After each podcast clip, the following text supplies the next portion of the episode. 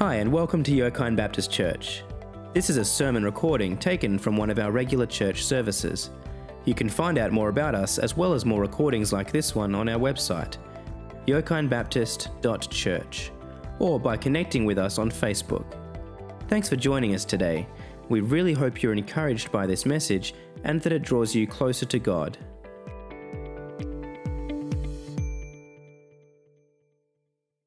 Now, think back to when you were a kid. Uh, did your mum and dad ever promise you something like, a, you know, are we going on a fishing trip or a football game or I'm going to get you a present and then they failed to deliver? And how would that make you feel? Did they ever tell you, oh, you need to wait until your birthday or, you know, Christmas is coming, so you better be on your best behaviour until then?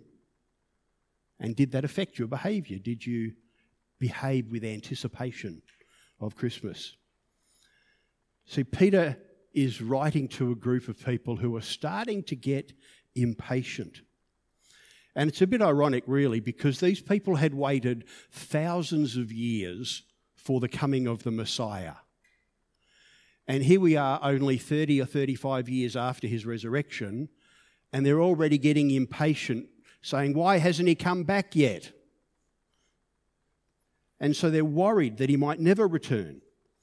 And false teachers are getting into the church and they're starting to um, take advantage of this alleged delay that God is putting and infiltrating the church. And they're trying to tell people that the words of the apostles and the words of Jesus were not actually what they were. You know, you didn't hear what you heard, you didn't really read what you read because Jesus was just talking spiritually. You know, there's no actual return of Jesus happening, there's no actual judgment by God. And because of that, we can live however we want, we can do whatever we like.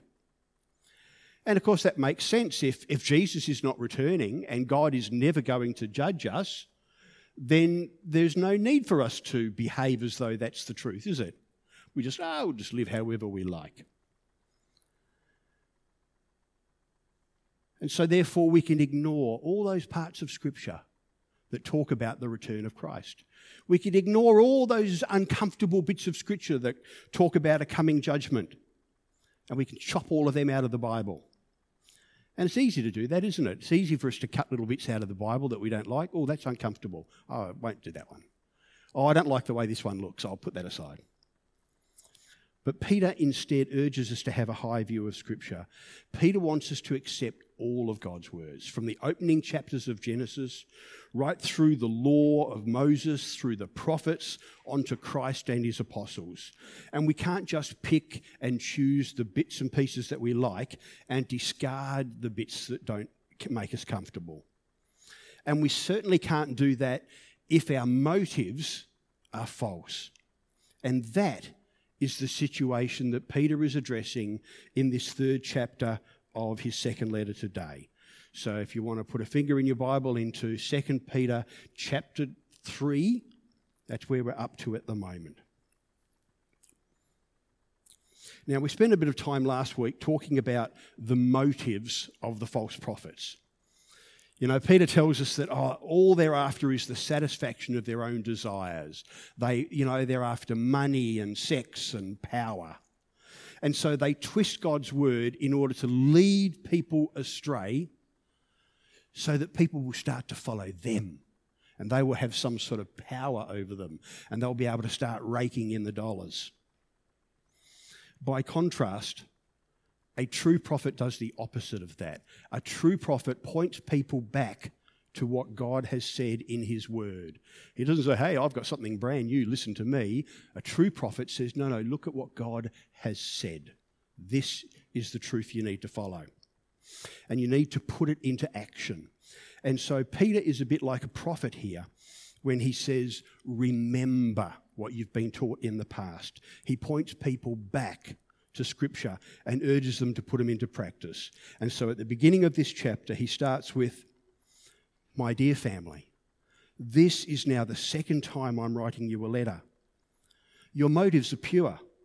And what I'm trying to do in reminding you is to stir them into action so that you will remember the words spoken earlier by the holy prophets and by the command of the Lord and Saviour which you received from your apostles.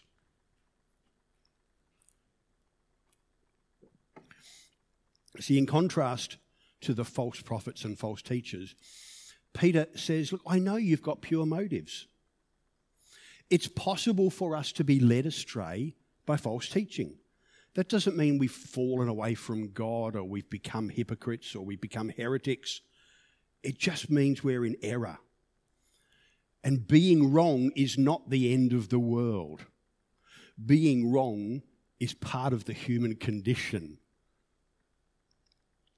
Peter's solution is for them to stop and look back at what they've taught. Remember and trust what God has already revealed to you.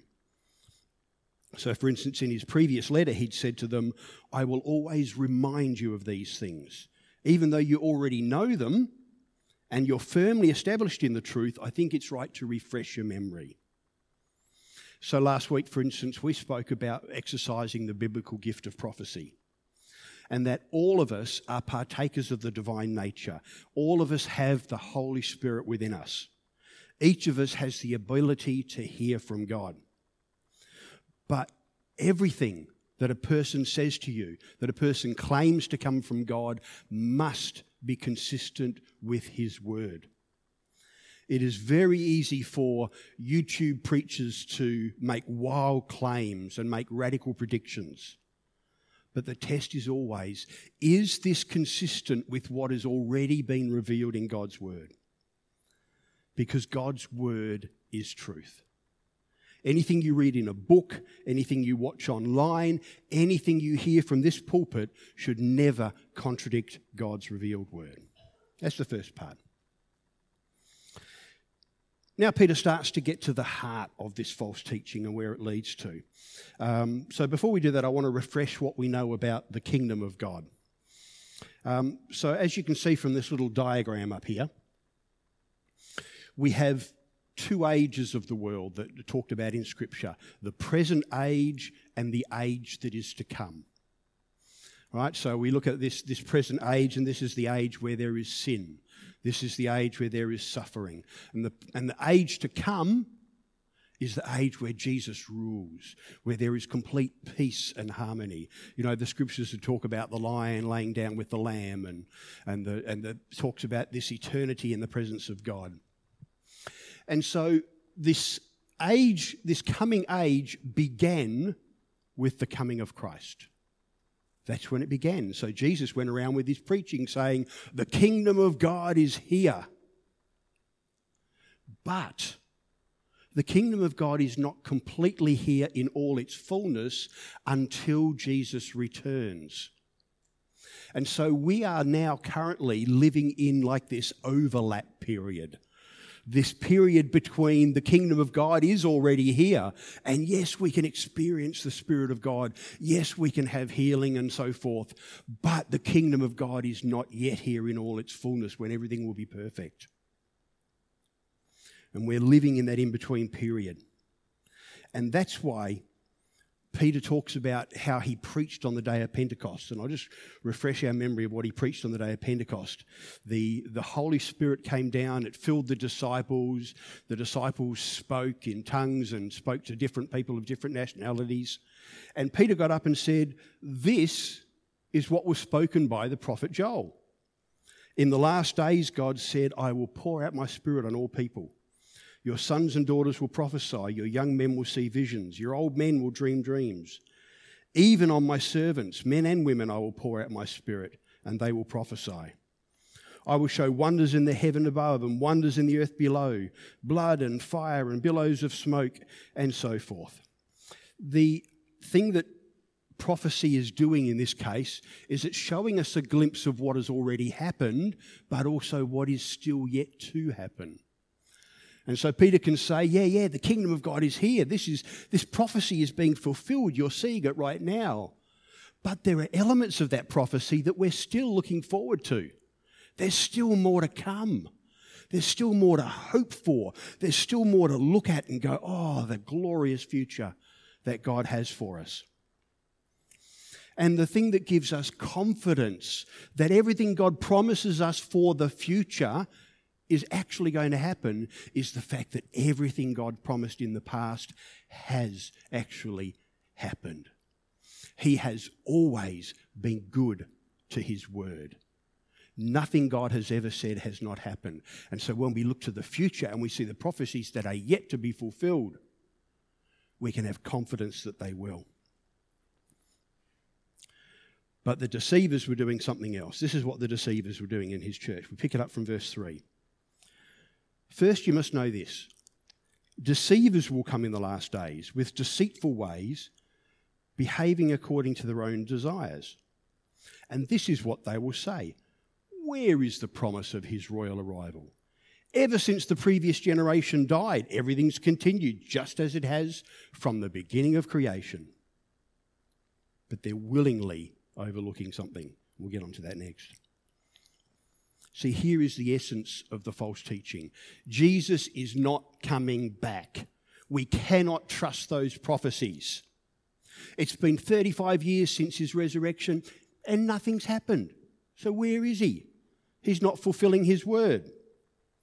And then they say the world has gone on since the beginning of creation, year after year, century after century. Nothing changes. And it's just going to go on like that forever. What we see now is all there is. We don't have any second coming to look forward to, we don't have any future judgment to look forward to. This is it. What you see is what you get.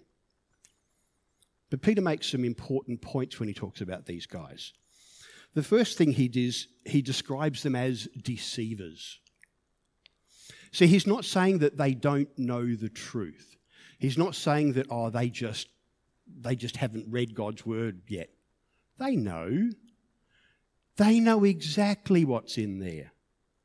They just don't like what it says. And they're not preaching nonsense because they've got some kind of new revelation from God. They're preaching this nonsense because they think it'll benefit them. We talked about the prophet Balaam last week, you know, and how he spoke the words of God. He knew God's words. He saw the angel of God in person. And still, he chose. He chose to go against that because he wanted the money that the king was going to pay him. And so these people only care about their own lusts. In order to gain the fame and the money and the power they seek, they need to convince others. And so Peter calls them deceivers. I mean, after all, if there's no judgment coming, we can live however we want. And so what they've done is they've taken Paul's teaching about freedom in Christ and they've twisted it to their own ends.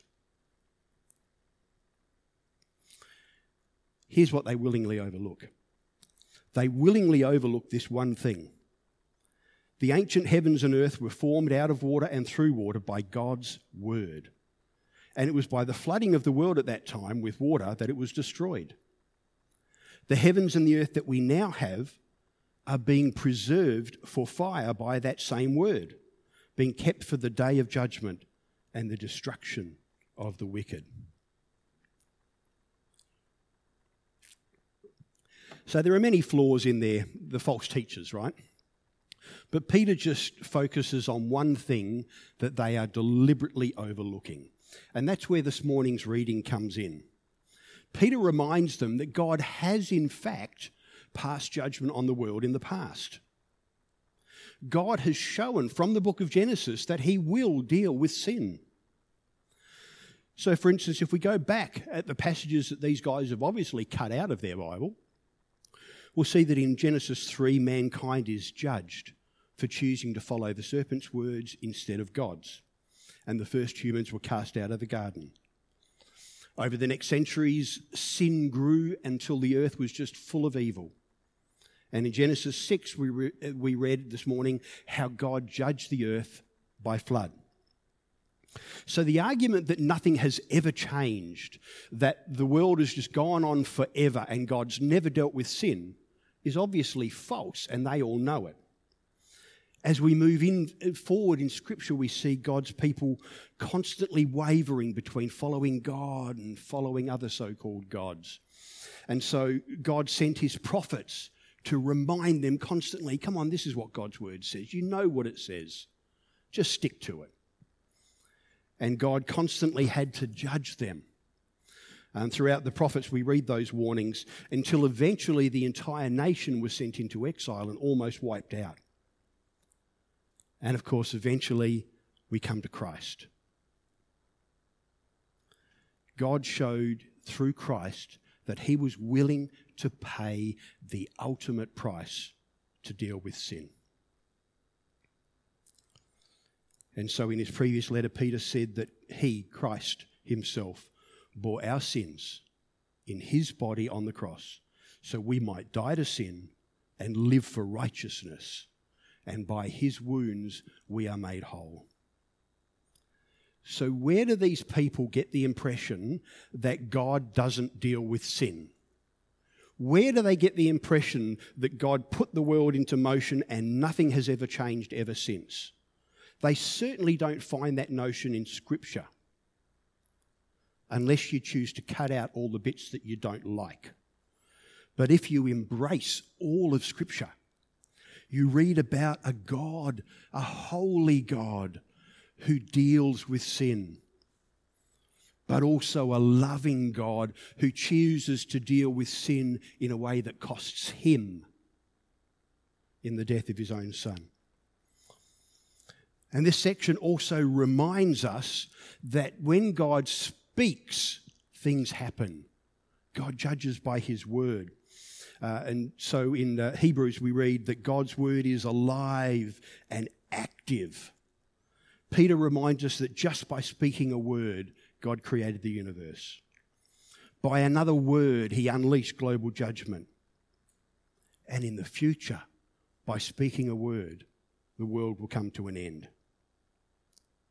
God's word is not just reliable, it is powerful.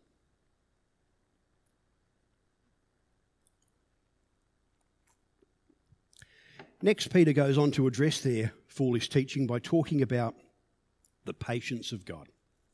And so he says, Look, beloved, don't forget this one thing. A single day with the Lord is like a thousand years, and a thousand years is like a day. The Lord is not delaying his promise in the way that some of these people reckon it. Instead, he is very patient towards you. He doesn't want anyone to be destroyed. Rather, he wants everyone to arrive at repentance. But the Lord's day will come like a thief. And on that day, the heavens will pass away with a rushing sound. The elements will be dissolved in fire, and the earth and all its works will be disclosed. Um, this passage is not a mathematical miracle formula where you can use, you know, a thousand years to a day to somehow work out when the world came into being and when the world will end. It's not that. It's just a statement that God does not see time the way that we see time.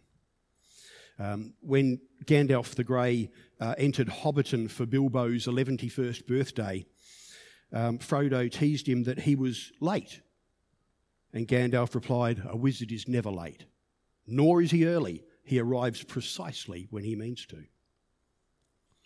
You know, we live such short lives, you know, less than 100 years, that to us, a week waiting for Christmas seems like an eternity. But God is eternal. God doesn't get bored. God doesn't need to act in a hurry. You know, God isn't surprised by events and goes, oh, I better suddenly act and do something here. God's got everything in control. God will work things out in His time, not our time. Jesus will return precisely when He means to. So the main point here is about that word patience. Everyone reading this letter knew the story of, jo- of Noah, and Peter and Jude have already alluded to it previously in their book. Um, but Peter goes on to say, for instance, in um, in verse 5 God did not spare the ancient world when he brought the flood on its ungodly people, but he protected Noah, a preacher of righteousness. See, Noah didn't just build a big floating box, he used that time to preach. Can you imagine? No one had seen anything like this. You, you realize that when you, when you look at the dimensions uh, given to us for the ark, it is the biggest vessel ever built until the Titanic. And it took a long time. It took a long time to do. And I imagine people would have come up to Noah and gone, What are you doing? And Noah took that opportunity to say, Well, God's judgment is coming. You need to repent. And the scripture tells us that it took him 120 years to build this thing. Noah preached for 120 years. That's pretty patient. It also must make him the world's least effective missionary because he didn't get one single convert. Not one. I Romans says that we talks about the riches of God's kindness, forbearance, and patience. In Romans 9, it talks about that God bore with great patience us, who are really the subjects of his wrath due to sin. I have no doubt that God would have let more people on that ark if they had repented. And God patiently had Noah preach for 120 years to these people, and none of them chose to repent. That's God's patience, but I want to finish with our patience. Well, you go, I'll leave you guys to catch up. This passage reminds us that we need to be patient too. A lot of the early Christian writers uh, talk about patience. Um, you know, we need patience with one another. I mean, let's face it, none of us is perfect. Um, we all have our quirks, our personality issues. You know, we all have the things that, uh, uh, that bug one another, and we have to be patient with one another. Uh, the early Christian writers emphasised patience a lot. Uh, and back in the early days, that was kind of a new idea. You know, in the ancient Greek world, patience really wasn't considered a virtue. In our modern world, it's considered a virtue. Uh, but the apostles, in for instance, in 2 Corinthians, Paul talks about purity, understanding, patience, and kindness. In Colossians, he writes about clothing yourself with compassion, kindness, humility, gentleness, and patience. And of course, we're all familiar with the fruit of the Spirit in Galatians love, joy, peace, patience.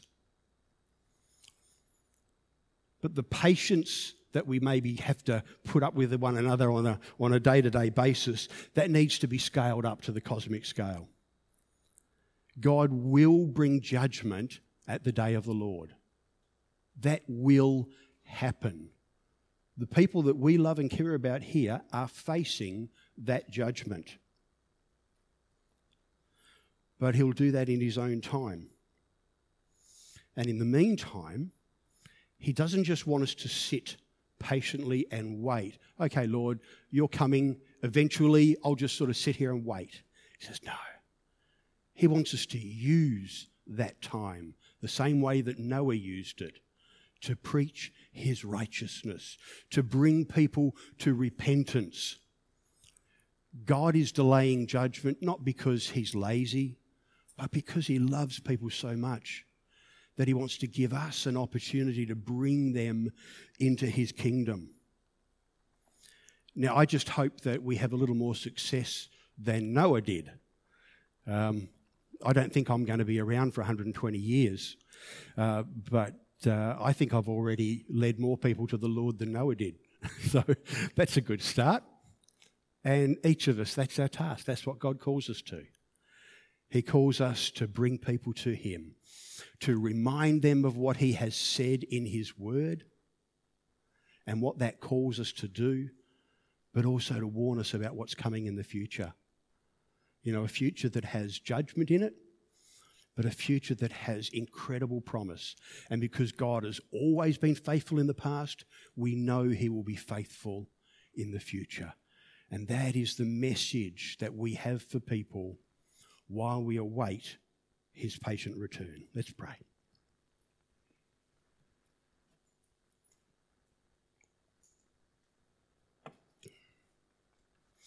Lord, we thank you for your word. And, and Lord, we thank you for the, for the prophets and the apostles and, and the people that constantly remind us of what your word says.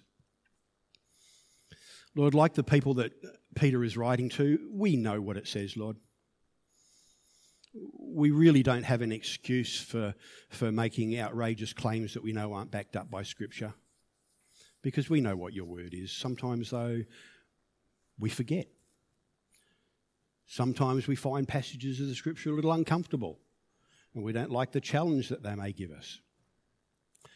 But Lord, help us not to be people who just want to cut bits out of Scripture that we don't like.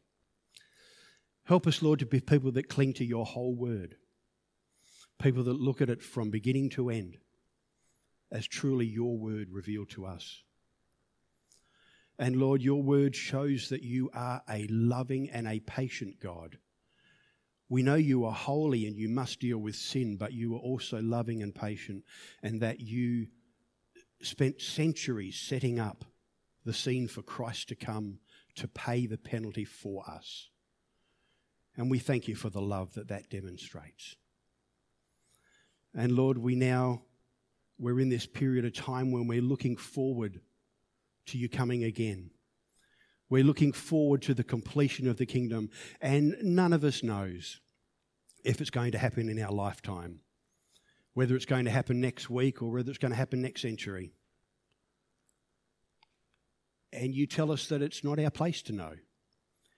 Instead, our place in that time as we wait patiently is to be like Noah, preachers of your righteousness. Lord, people that call people back to your word. Lord, help us to do that. Help us to always trust your word, even when it seems like it might take too long, even when we struggle to wait in our, in our natural impatience. Lord, help us to be patient with each other and with you. Lord, help us to be your prophets. In Jesus' name, amen. Thanks for joining us today, and extra thanks to those that have donated to us online. It's your generosity that enables us to continue our ministry to the local community and beyond. It's because of you that our ministry is possible. If you would also like to support us, visit ybc.church/give. You can also access our website to find out more about our community by visiting yokinebaptist.church or by connecting with us on Facebook. If you've enjoyed listening to this message, be sure to subscribe and share it with your friends. You can find us wherever you get your podcasts. Thanks again for listening, and God bless.